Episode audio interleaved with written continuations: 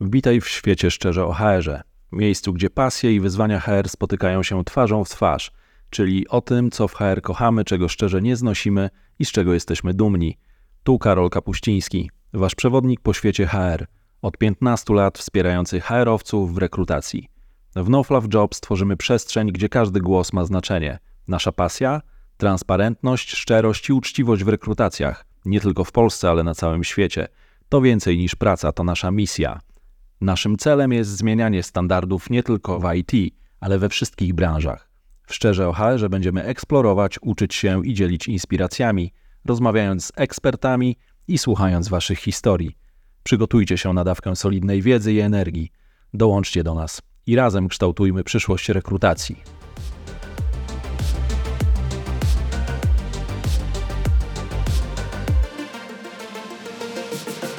Cześć, tu Karol z No Fluff Jobs. Witam Was w kolejnym odcinku podcastu Szczerze o HR-ze.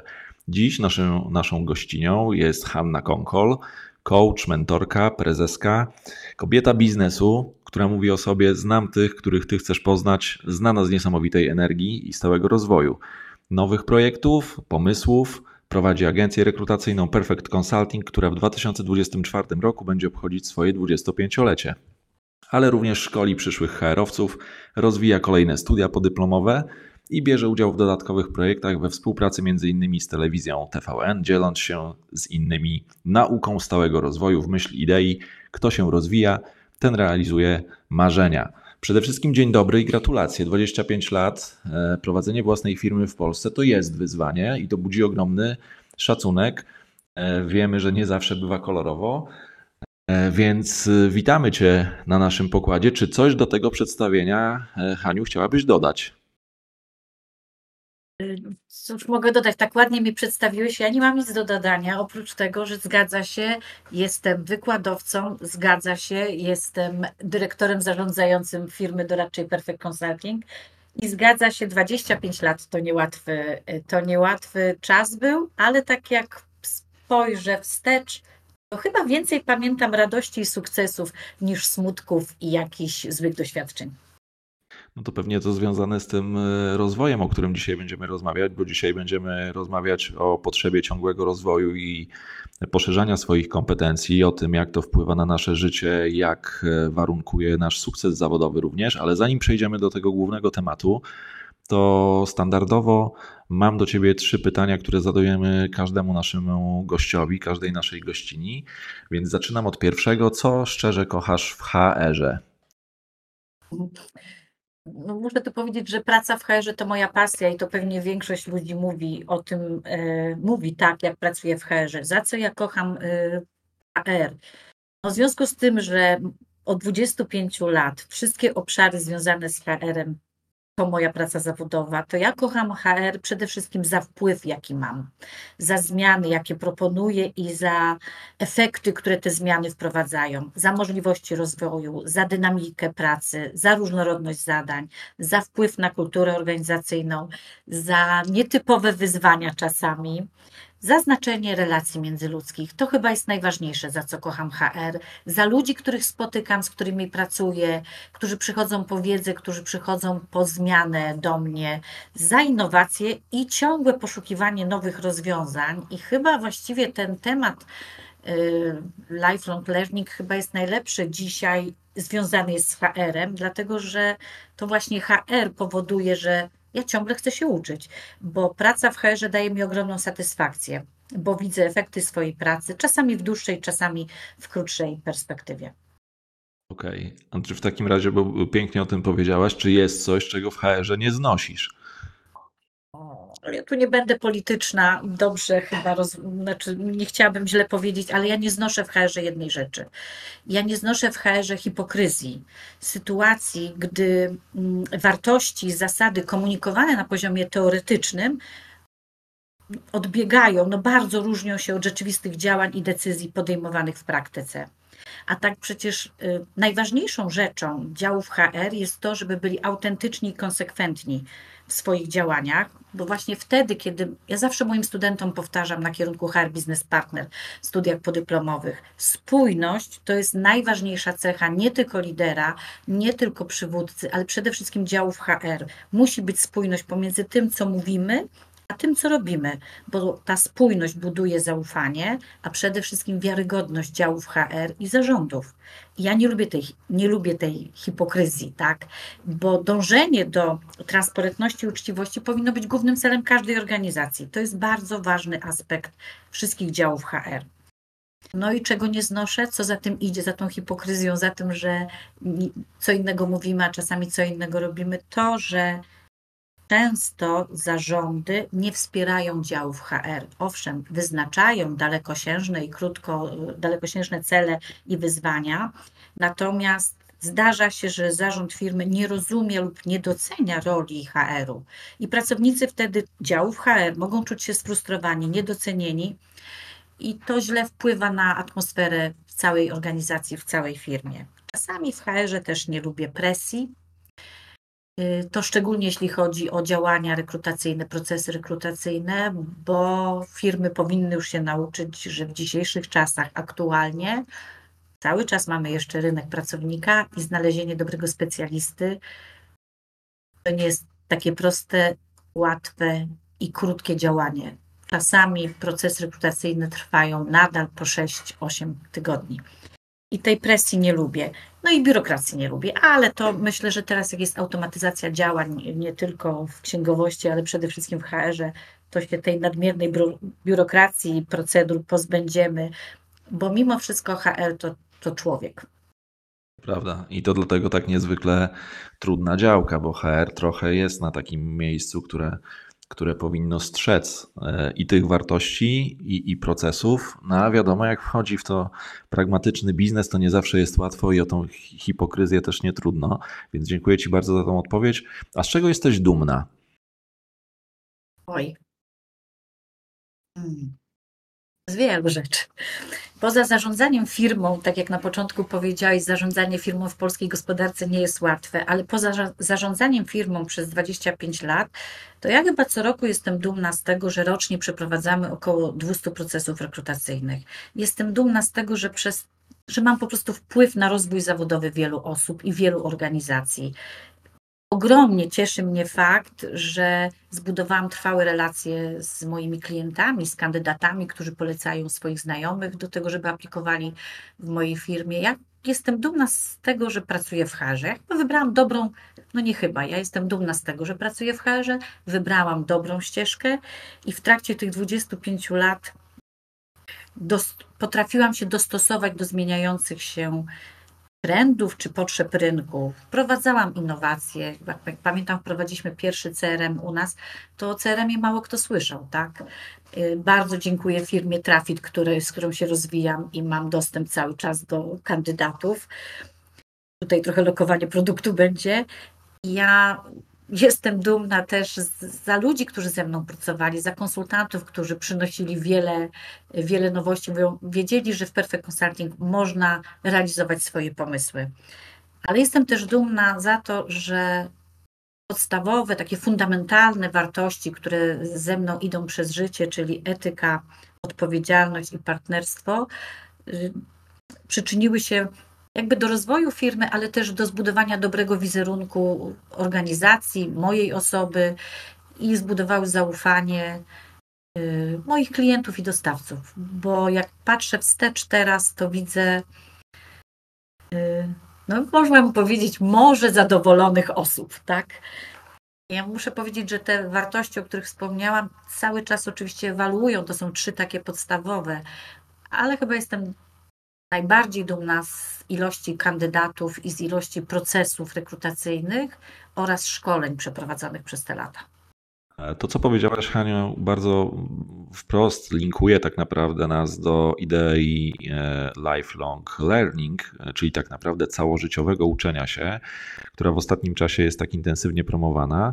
Ona też ma odległą historię. To nie jest idea, która pojawiła się dziś, bo za jej prekursorów uznaje się starożytnych filozofów, m.in. Konfucjusza, Sokratesa, Platona e, czy choćby Senekę, którzy formułowali postulaty stałego uczenia się i rozwoju. I wydaje się, że ta idea nie dość, że żywa do dziś, to jeszcze dziś jest bardziej aktualna ze względu na to, jak my bardzo jako społeczeństwo z jednej strony starzejemy się, szczególnie w Polsce, jakby to, to obserwujemy też. Ta demografia się zmienia, a jednocześnie jakby wymagania rynku pracy są coraz większe, jeśli chodzi o kompetencje, których wymagamy, choćby jeśli chodzi o kompetencje cyfrowe, technologiczne, e, czy po prostu uczenie się nowych narzędzi. Więc zacznijmy od tego, czy faktycznie z Twojej perspektywy trzeba się uczyć całe życie. Jako wykładowca na studiach podyplomowych trzy razy tak. Dobrze zacząłeś od filozofów, bo faktycznie to już w szkole słyszeliśmy od Sokratesa, który mówił: Wiemy, że nic nie wiemy, i jakby przekazywał swoją wiedzę przez to, żeby dążył, swoim uczniom mówił, że bardzo ważna jest taka konieczność pokory i ciągłego dążenia do poznania świata. Ja akurat jestem za metodą stoicką, że każdy dzień powinien być wykorzystany na naukę i rozwój i każdego dnia czegoś nowego się uczę. W swojej pracy coacha często powtarzam, żeby moi, moi podopieczni, jak ja to czasami mówię, czyli moi coachi, moi klienci stosowali dzienniczek wdzięczności, żeby podkreślali, żeby zauważali, żeby skupili się na tym, żeby mieli w sobie trochę autorefleksji i patrzyli na to, czego się nauczyli danego dnia albo co dany dzień im przyniósł. Tak, znaczenie kształcenia y, siebie przez całe życie uważam za bardzo ważne. Y, metoda lifelong learning to jest kluczowy element osobistego i zawodowego rozwoju, bo to nam pozwala na ciągłe doskonalenie się, poszerzanie swoich kompetencji i tak naprawdę osiąganie sukcesów zawodowych, bo na tym naj, najbardziej zależy, ale też sukcesów takich życiowych, bo mm, jakby to, co mówisz, świat się zmienia, technologia się rozwija, nowe wyzwania pojawiają się właściwie każdego dnia i my musimy być gotowi na to, jeżeli, jeżeli chcemy nawet realizować swoje marzenia. Także nauka jest nie, może już nie na pierwszym miejscu w tym dorosłym życiu, ale powinna trwale jakby uczestniczyć w naszym życiu.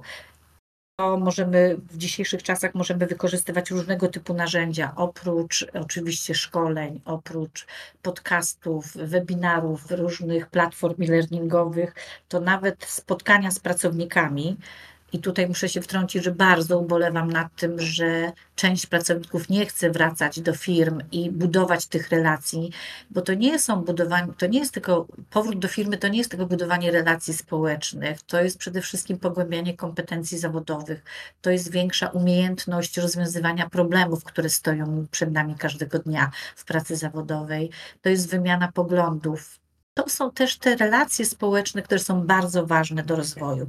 Lifelong learning to nie tylko nauka, to nie jest tylko to, że my pójdziemy na szkolenie albo pójdziemy jeszcze na następny webinar, albo pójdziemy jeszcze na coś, na coś innego. Nauka to zdobywanie nowych umiejętności poprzez doświadczanie. My powinniśmy doświadczać, czyli dotykamy, czujemy, myślimy, analizujemy i pytanie, czy wyciągamy wnioski. To jest najważniejsze, tak? I czy faktycznie trzeba uczyć się przez całe życie? Mm, tak, bo, bo rutyna to nuda, nuda zabija, z drugiej strony powinniśmy stosować metody Japończyków, że rozwijamy się przez całe życie i rozwijamy się poprzez udoskonalanie tego, co nam, w czym jesteśmy dobrzy.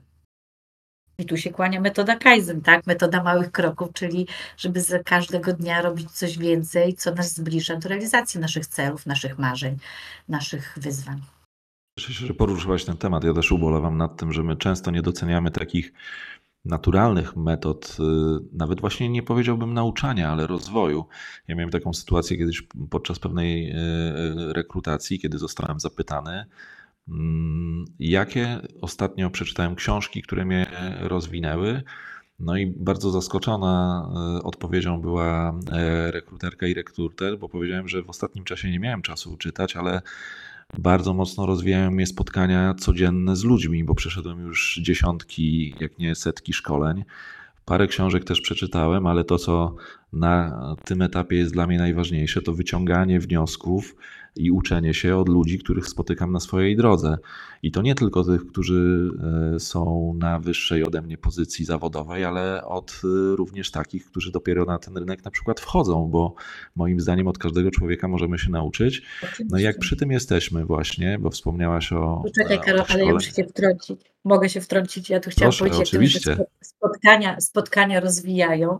To ja w swoim telefonie mam takie na WhatsAppie dwie grupy. Jedna nazywa się Fridays, a druga nazywa się Niebieskie Okulary.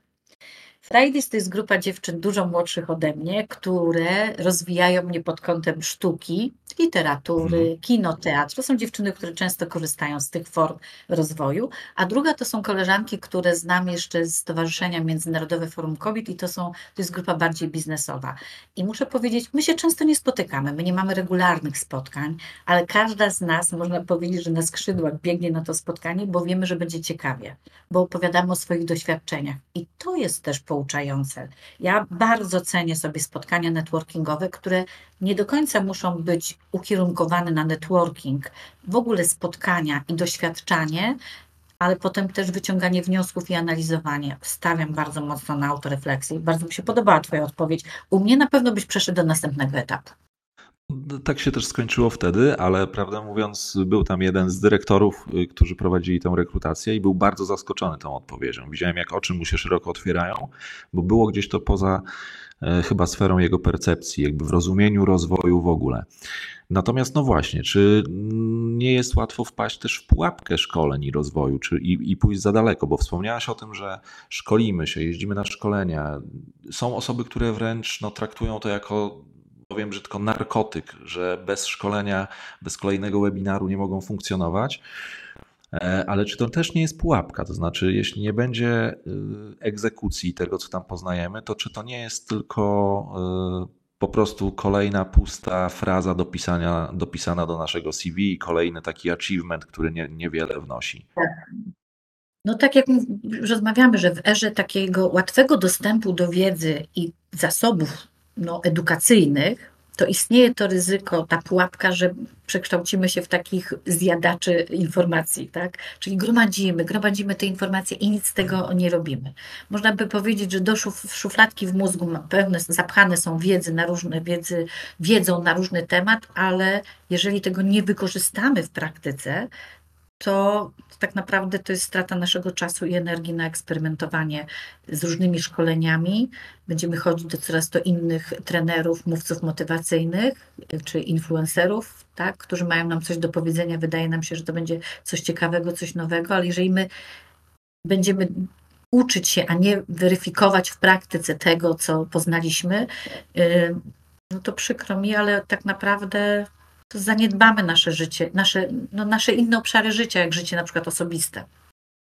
No ewidentnie, jeśli nie będziemy próbować, to, to nawet jeśli to będą przeczytane książki czy inspirujące spotkania, a bez próby jakiejkolwiek wdrożenia tej wiedzy, którą mhm. posiądziemy, no to niewiele z tego będzie. Ale jak jesteśmy przy wiedzy, to chciałbym zapytać o jeszcze jedną rzecz, bo ja przypominam sobie takie, e, takie badanie, raport firmy Grant Thornton z 2013 roku i tam już na rynku rekrutacyjnym pojawiały się takie informacje, że kompetencje stają się ważniejsze od wykształcenia. Jak jesteśmy przy wykształceniu, to możemy powiedzieć też o, o MBA i tu pytanie, czy my wszyscy musimy mieć tytuł MBA? Ty go akurat, Haniu, posiadasz, ja na przykład nie, ale pytanie o tych, którzy czują, że bez tego nie osiągną żadnego sukcesu, że bez tych kolejnych papierków na ścieżce zawodowej nic nie, nie osiągną, a dobrze wiemy z różnych statystyk, że sam dyplom wcale nie musi e, super nas ustawić w tym życiu e, zawodowym i takie osoby mogą też nie odnaleźć się albo nie dostać od razu super propozycji, co może też budzić frustrację. A przecież wszyscy mówią, że e, rozwój się opłaca. To powiedz, mhm. jak się ustawić w tym rozwoju, to znaczy na co zwrócić szczególną uwagę, żeby właśnie to poprawiało nasze statystyki, nasze skille i żeby pomogło nam rozwijać się zawodowo. Na co byś położyła największy nacisk? Odniosę się najpierw do pierwszej części pytania. Nie, nie wszyscy muszą mieć tytuł MBA. Posiadanie tego tytułu to może być korzystne dla tych osób, które dążą w swojej karierze zawodowej do rozwoju y, tej swojej kariery zawodowej w biznesie lub w zarządzaniu. Wtedy MBA jak najbardziej. Y, wszystkie szkoły, studia podyplomowe, które wybierzemy sobie po, po zakończeniu pierwszego swojego wykształcenia, y, to zależy od tego, w którą stronę chcemy rozwijać swoją karierę. Moda na MBA już minęła. Tak bym powiedziała. Są różne trendy, co kiedy powinniśmy, jaką powinniśmy zdobywać wiedzę, jakie studia podyplomowe kończyć. MBA już jest za nami, zarządzanie projektami też jest za nami.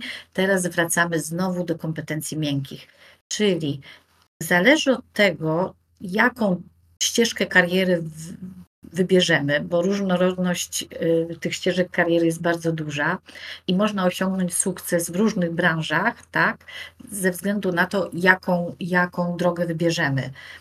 Y, ja myślę, że nasze doświadczenie zawodowe i te umiejętności praktyczne i osiągnięcia w pracy dużo więcej mówią niż następne dyplomy na ścianie w dzisiejszych czasach, czyli aktualnie, kiedy technologia tak się zmienia, kiedy innowacyjność właściwie za drzwiami, za rogiem czeka, każdego dnia mamy coś nowego. I w dobie, kiedy AI zawładnęło właściwie naszym życiem, to ważniejsze będą praktyczne umiejętności, jak szybka reakcja na zmiany, jak adaptacyjność, jak elastyczność. Miękkie skille będą ważne, miękkie umiejętności. Oczywiście certyfikaty zawodowe czasami są potrzebne, tak? Kursy specjalistyczne czy szkolenia branżowe, to wszystko jak najbardziej jestem za i to musimy być też na bieżąco. Natomiast bardzo wartościowe jest doświadczanie i pokazywanie, że umiemy rozwiązywać problemy w danej dziedzinie. Właśnie, bo wspomniałaś o kompetencjach miękkich, a o to też chciałem zapytać.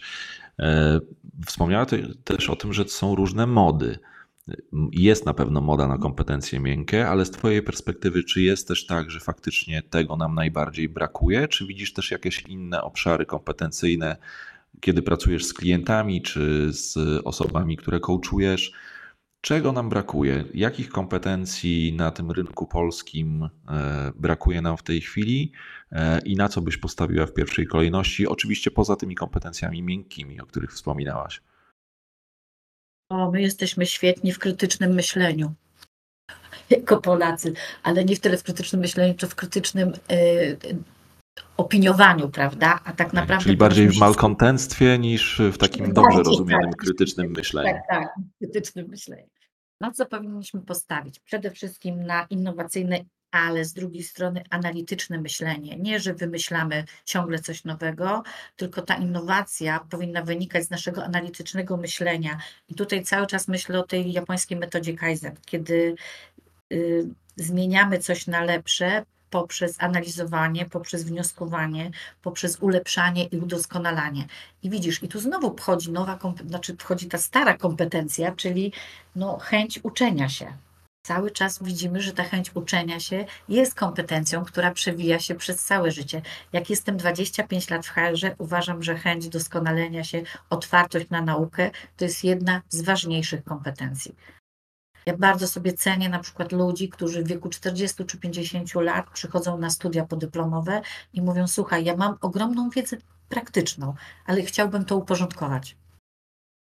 I oni na studiach podyplomowych wiodą prym, dlatego że oni opowiadają o przykładach z życia, jak to rozwiązujemy. Często na studiach rozwiązujemy przykłady, które są z życia firm, z życia organizacji, w których y, y, studenci pracują.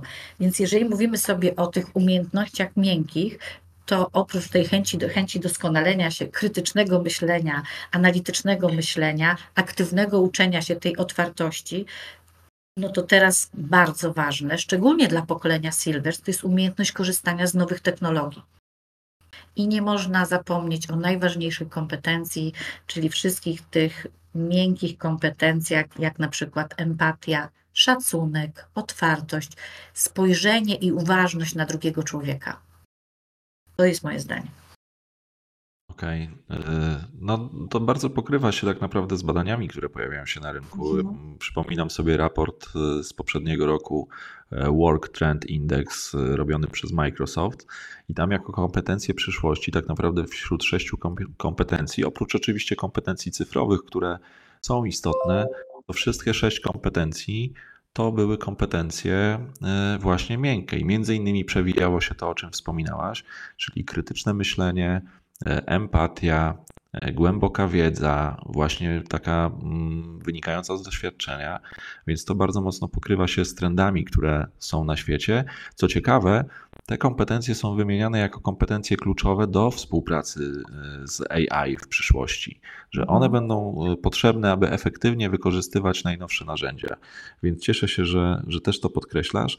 A jeśli chodzi o formy rozwoju, bo wspominałaś o szeregu różnych form, o szkoleniach, o spotkaniach z ludźmi, E, jak to wygląda w tej chwili? Co ludzie najczęściej wybierają tak z Twojej perspektywy, kiedy chcą się rozwijać? To właśnie nadal bardziej studia podyplomowe i taka mm, sformalizowana nauka, czy, czy przodują jakieś e, nowoczesne metody nauczania i rozwoju? Jak to widzisz ze swojej perspektywy? Słuchaj, studia podyplomowe też są nowoczesne. To zależy od wykładowcy, dobrze? Dobrze, dobrze. Wiesz co, y, no jakby czas pandemii pokazał, że ludzie wolą szkolić się online, tak? Ja nie jestem zwolenniczką tego typu szkoleń, ale na pewno y, nową taką, no może nie nową, ale y, wielu ludzi korzysta to z webinarów i podcastów, tak? No i oczywiście czytanie. Ja nie wiem dlaczego coaching czy mentoring nie jest postrzegane jako metoda rozwoju, tylko jako metoda rozwiązywania problemów. Boże, właśnie bardzo wielu klientów przychodzi i na początku pyta się, ja nie chciałbym tutaj z Panią rozwiązywać żadnych problemów, ustalać celów, ja po prostu chcę zweryfikować, czy mój sposób pogłębiania kompetencji jest dobry, bo nie widzę efektów. I raczej zdarza się, że nad tym pracujemy, tak? Nad wyborem narzędzi do pogłębiania kompetencji, a nie zawsze nad wyznaczaniem celów działania i realizacji swoich marzeń. Także mentoring powinien być wprowadzony w każdej firmie. Powinni być tak naprawdę ambasadorowie pewnych rozwiązań poprzez naukę, poprzez doświadczanie i spotkanie no, z ludźmi, którzy są bardziej doświadczeni, czyli z mentorami, tak? Ale stanowisko mentor jeszcze nie powstało. Jeszcze nie widziałam, żeby było w jakiejś firmie, tak? Nie powstało, ale uważam, jest niezwykle ważne. E, mogę tylko, jeśli, jeśli mogę wtrącić mhm. z pozycji kolejnych generacji kandydatów wchodzących na rynek e, taka postawa mentorska jest niezwykle istotna, bo jeśli mówimy o zetkach, to dla nich bardzo jest ważne, kto będzie ich bezpośrednim przełożonym i jakie ma kompetencje. Dużo mniej istotna jest sama pozycja, jaką w firmie zajmuje, ale właśnie to, czy może wchodzić w rolę mentorską, czy ma odpowiednie doświadczenie i kwalifikacje do tego, żeby mnie rozwijać. Więc y, to dobrze, że, że o tym wspominasz, bo myślę, że to może być krytyczna rzecz, jeśli chodzi o takie możliwości organizacji nie tylko do pozyskiwania kandydatów, ale również do zatrzymania pracowników u siebie w firmie. Jeśli mamy mentorów, to myślę, że dużo łatwiej nam będzie zadbać o mniejszą rotację. Karol, powinieneś występować po prostu na konferencjach dla pracodawców, żeby zrozumieli, że pokolenie Silves czy pokolenie 50 plus jest bardzo przydatne, bo wystarczy ich wyszkolić w umiejętności w umiejętności przekazywania wiedzy i wtedy, jeżeli połączymy i uzyskamy taki efekt synergii, zainteresowanie, tą młodzieńczość, tą energię młodego pokolenia, czyli pokolenia Z, czy teraz tego nazywającego ich kwiatkami śniegu. To jest bardzo mylące, a to zaraz powiem dlaczego. I połączymy y, znowu właśnie dojrzałość zawodową pokolenia Silvers, to wtedy uzyskamy ten efekt synergii i właśnie mniejszą rotację pracowników. Młode pokolenie nazywane teraz płatkami śniegu to jest to pokolenie alfa, czyli pojawiam się i znikam. Jeżeli nikt w organizacji nie poświęci im czasu, tylko się od nich wymaga, a nie pokazuje ciekawych stron pracy zawodowej, to oni faktycznie po już teraz po 12 miesiącach, jeszcze niedawno było 18 miesięcy, to był taki czas pracy, y, taki staż pracy pracownika. Teraz się to już zmienia i nawet roku nie wytrzymują. Mówią, dobra, okej, okay, to już tu, tu już się niczego nie nauczę. A tak naprawdę przez rok w danej organizacji Owszem, można posmakować danego stanowiska, ale nie dotknie się i nie zweryfikuje się wszystkiego, co może się wydarzyć. Bo to jest po prostu Prawda. rzecz niemożliwa. No to, to prawda, tak jest. Ja też uważam to, o czym wspomniałaś o Silversach. Y, Myślę, że to jest też jedna, jeden z, kierunek z kierunków rozwoju kompetencji właśnie dla e, tego pokolenia, które dzisiaj jest najstarsze w miejscach pracy, gdzie jesteśmy, właśnie do rozwoju. Może już nie kwestia wiedzy specjalistycznej, bo oni bardzo często są już na poziomie eksperckim, jeśli chodzi o rzeczy, które robią w swoich obszarach.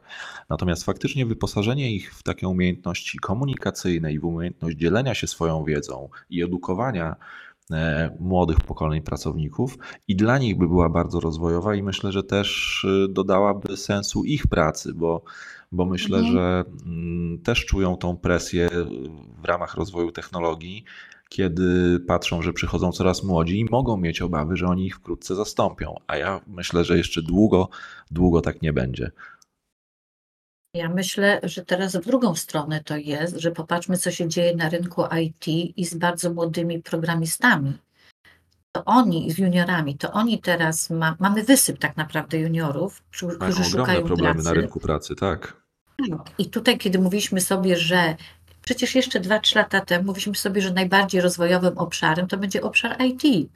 I studenci wszelkich, wszelkich maści szli, szli po prostu na ten kierunek studiów znaczy młodzi ludzie, szli na ten kierunek studiów po to, żeby właśnie dobrze sobie poradzić na rynku, który jest przyszłościowy. A my dzisiaj mamy taki trochę y, taki trochę matrix, tak, że człowiek wybiera kierunek studiów, ale dokładnie nie wie, czy jak skończy te studia, czy będzie zawód dla niego, tak, a z drugiej strony nie wiemy jeszcze, co się narodzi, co będzie, no teraz jest zawód prompter y, AI, tak, czyli prompter sztucznej inteligencji, co mi się bardzo spodobało. Ja mówię, kurza twarz, jak ja lubię swoją pracę. Naprawdę to pytanie, co szczerze kochasz w HR, to poza pracą z ludźmi, to wrócę do tego pytania, to przede wszystkim słuchaj to, że cały czas coś się dzieje. Cały czas. Tu nie ma, tu nie ma nudy. Tu na pewno nie ma nudy. Jeśli chodzi o prompting i, i inżynierów, to faktycznie to stanowisko pojawiało, pojawiło się jakiś czas temu. E, LinkedIn w swoich badaniach pokazywał, jak obserwował rynek pracy, że kiedy mocno rozwinęły się narzędzia generatywne AI, w okolicach listopada 2022 roku wzrosła na, na LinkedInie liczba ogłoszeń z wymaganiami cyfrowymi, a konkretnie z mhm. wymaganiem e, znajomości narzędzi takich jak ChatGPT o 79%. No i właśnie te kompetencje miękkie są niezwykle potrzebne takiemu e, prompt inżynierowi.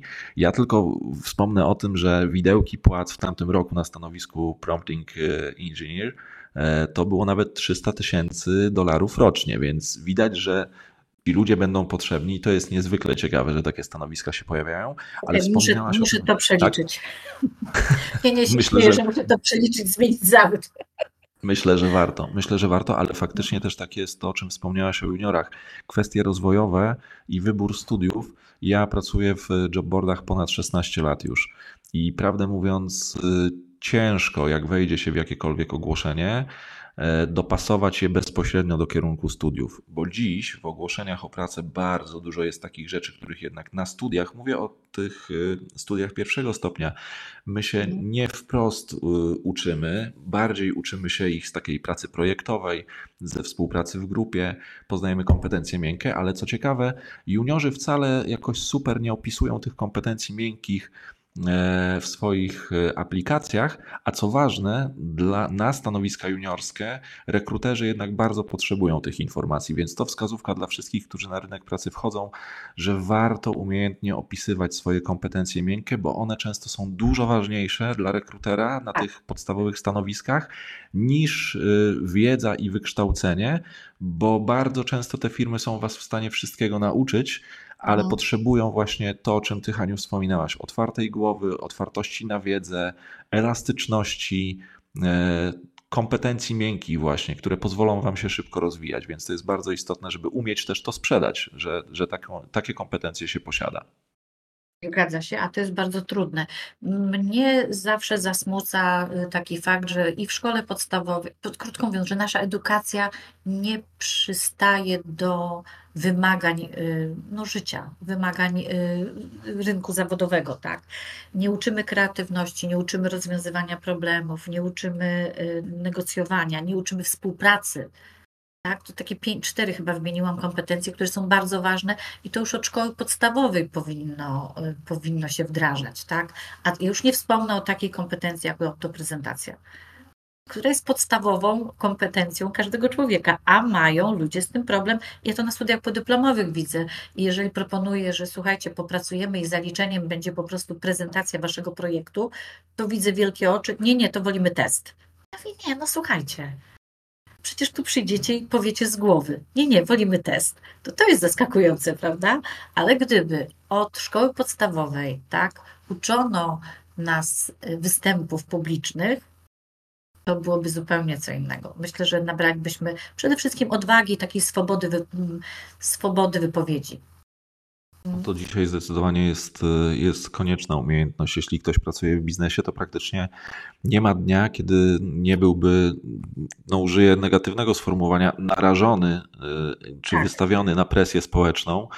Czy to będą spotkania w mniejszym czy większym gronie, my każdorazowo coś prezentujemy. I druga rzecz to umiejętności sprzedażowe, moim zdaniem, bo jednak większość y, rzeczy, nawet wewnątrz swoich organizacji, nawet jeśli mamy świetny pomysł, to musimy umieć go sprzedać, żeby on został wdrożony i żebyśmy też mogli stać się potem jego szczęśliwymi ojcami i, i, i y, żeby ten sukces był nam przypisany, to wiele potrzeba e, takich umiejętności, które pozwolą nam to sprzedać. Ale wrócę do jednej rzeczy, o której Ty wspomniałaś, a myślę, że ona też jest ciekawa i ważna, bo wspomniałaś o coachingu. E, ja pamiętam, jak mi się kiedyś marzyło, żeby zostać coachem. Ostatecznie nie zdecydowałem się na to, ale to był też taki okres, kiedy coachingowi w Polsce przypisano bardzo brzydką łatkę. Już pomijając fakt, że pojawiły się nawet fanpage dotyczące delegalizacji coachingu i rozwoju osobistego, E, był oczywiście wysyp trenerów biznesu e, z różnych e, funduszy unijnych, trenerów wewnętrznych. To pewnie też trochę zdeprecjonowało pojęcie coacha i ten rynek, ale gdybyś ty miała, ponieważ jesteś coachem, gdybyś miała opisać coaching, tak żeby go, żeby trochę go odbudować i żeby dla ludzi nie był taki straszny, żeby nie kojarzył się tylko z jakimiś frazesami, bo mam wrażenie, że tam mnóstwo jest takich pejoratywnych określeń wokół coachingu. To co byś powiedziała na temat coachingu? Dla kogo to jest i jak go dobrze wykorzystać dla siebie? Ostatnio zadano mi to pytanie też, czym dla ciebie jest coaching, jak dla mnie. Dla mnie to jest w coachingu uczę się pokory. Dlatego, że ludzie przychodzą z różnymi problemami, z różnymi wyzwaniami, z różnymi celami, i coaching jest dla ludzi, którzy chcą wyjść ze swojej strefy komfortu, którzy chcą, którzy chcą zrealizować swój cel, którzy chcą zaplanować swoją przyszłość. Coaching dotyczy przyszłości, a psychoterapia dotyczy przeszłości. I jeżeli ktoś postanawia, ciągle popełniam ten sam błąd, to dla niego jest coaching to zweryfikujmy zasoby, jakie masz, zweryfikujmy, na czym opierasz swoje działanie, zweryfikujmy to, co lubisz robić, y, na to, jak to się przekłada na Twoje cele i możliwość realizacji tych celów. Ja uważam, że coaching to jest duży samorozwój, to jest nauka samego siebie, to jest dotarcia do tego, co w środku nas jest, co jest bardzo ważne i to jest y, wyjście ze swojej strefy komfortu. Okej. Okay. Czyli polecasz jednym słowem. Polecam, ale wybierzmy coacha, który współgra z nami, tak żeby chemia była. Tak? To, to, to naprawdę jest bardzo ważne, żeby między klientem a coachem było zrozumienie i yy, nie chcę powiedzieć, żeby tak, żeby chemia grała, jak już użyłam tego słowa, ale żeby była taka platforma porozumienia. Musi być ta sama energia, tak? Ja jestem na przykład bardzo energetyczna i ja czasami jest, prowadzę coaching prowokatywny. Jeżeli ktoś jest introwertykiem i chciałby w swoim tempie się rozwijać, to ja czasami uważam, że nie dla mnie jest taki klient i ze mną nie będzie tak łatwo, więc proponuję po prostu zmianę coacha. Czyli trochę wracamy ja do tego tematu. na działanie. Mhm. mhm. Czyli wracamy trochę do tego tematu, który już przejawiał się w naszej rozmowie i, i pojawiał wcześniej. E, czyli tak naprawdę próbujmy, to znaczy, jeśli nawet ktoś miał jakieś e, negatywne e, przygody z samorozwojem, czy z coachingiem wprost już, E, to nie znaczy, że tą metodę należy skreślić. Metoda coachingowa moim zdaniem może być e, super opcją rozwojową. Ja nawet jestem zwolennikiem tego, żeby menedżerowie stosowali e, elementy metody coachingowej w rozmowach z pracownikami, żeby pomagali im się otwierać i szukać swojej drogi, bo to zwiększa znacząco efektywność. Więc jeśli ktoś miał jakieś negatywne doświadczenia, to może warto po prostu, tak jak powiedziała Hania, znaleźć, spróbować u kogoś innego i lepiej się dopasować. Haniu, zmierzamy Zmierzamy do końca naszej rozmowy. Mm, przeszliśmy przez y, różne metody rozwojowe, mówiliśmy o kompetencjach miękkich. Czy jest coś na koniec, co chciałabyś y, powiedzieć do naszych słuchaczy, aby spiąć klamrą ten temat samorozwoju, rozwoju w ogóle e, i, i tej potrzeby ciągłego doszkalania się i zdobywania kompetencji Co byś y, radziła albo jakie przesłanie e, dałabyś naszym słuchaczom? Przesłanie to tak ładnie brzmi. Ja zawsze moje zajęcia na studiach rozpoczynam, każde zajęcia, w zależności od tematu, zaczynam różnego rodzaju cytatami i mottami sławnych ludzi. I dzisiaj pomyślałam sobie, że przytoczę słowa. Miałam właśnie taką, taki dylemat, czy Stefana Żeromskiego, który mówi, napisał: Nauka jest jak niezmierne morze. Im więcej jej pijesz, tym jesteś bardziej spragniony bo to jakby potwierdza, że jeżeli będziemy się uczyć w swoim tempie, oczywiście, w tematach, które nas interesują, w obszarach, które są ciekawe, to im więcej będziemy wiedzieć, to tym więcej będziemy korzystać z tego. A z drugiej strony Mahatma Gandhi powiedział: Żyj tak, jakbyś miał umrzeć jutro. Ucz się tak, jakbyś miał żyć wiecznie. I tym zakończymy. Tak, Aniu, dziękuję Ci tak. bardzo za to, co powiedziałaś. Myślę, że to pięknie spięło nam ten temat. Była z nami Hanna Konkol z Perfect Consulting. Szukajcie jej na LinkedInie, jeśli potrzebujecie rozwoju, jeśli potrzebujecie inspiracji. Hania ma ogromne doświadczenie, więc zapraszamy na jej profil. E, tam szukajcie inspiracji i rozwoju. Mam nadzieję, że podobnie jak ja z tej rozmowy wyciągniecie dla siebie to, co najbardziej Was zainspiruje do tego, żeby próbować, żeby szukać nowej wiedzy, żeby nie bać się tego świata, który zmienia się tak szybko, tylko starać się znaleźć w nim miejsce dla siebie. Więc zachęcam Was do powrotu do tego podcastu, jeśli będziecie potrzebowali takiej inspiracji, ale też zapraszam już na kolejne odcinki. Byłem z Wami jak zwykle ja, Karol Kapuściński z No Fluff Jobs. Do usłyszenia następnym razem. Dziękuję.